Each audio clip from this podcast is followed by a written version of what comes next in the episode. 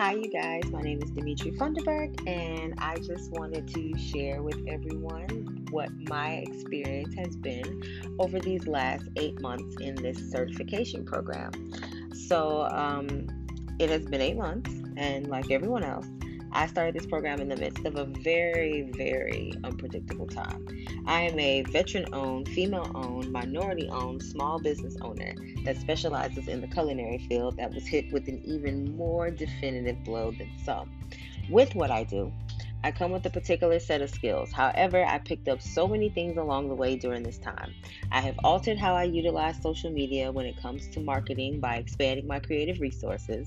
I also discovered a new talent by way of hosting a podcast that focuses on amplifying the voices of people of color in the culinary industry.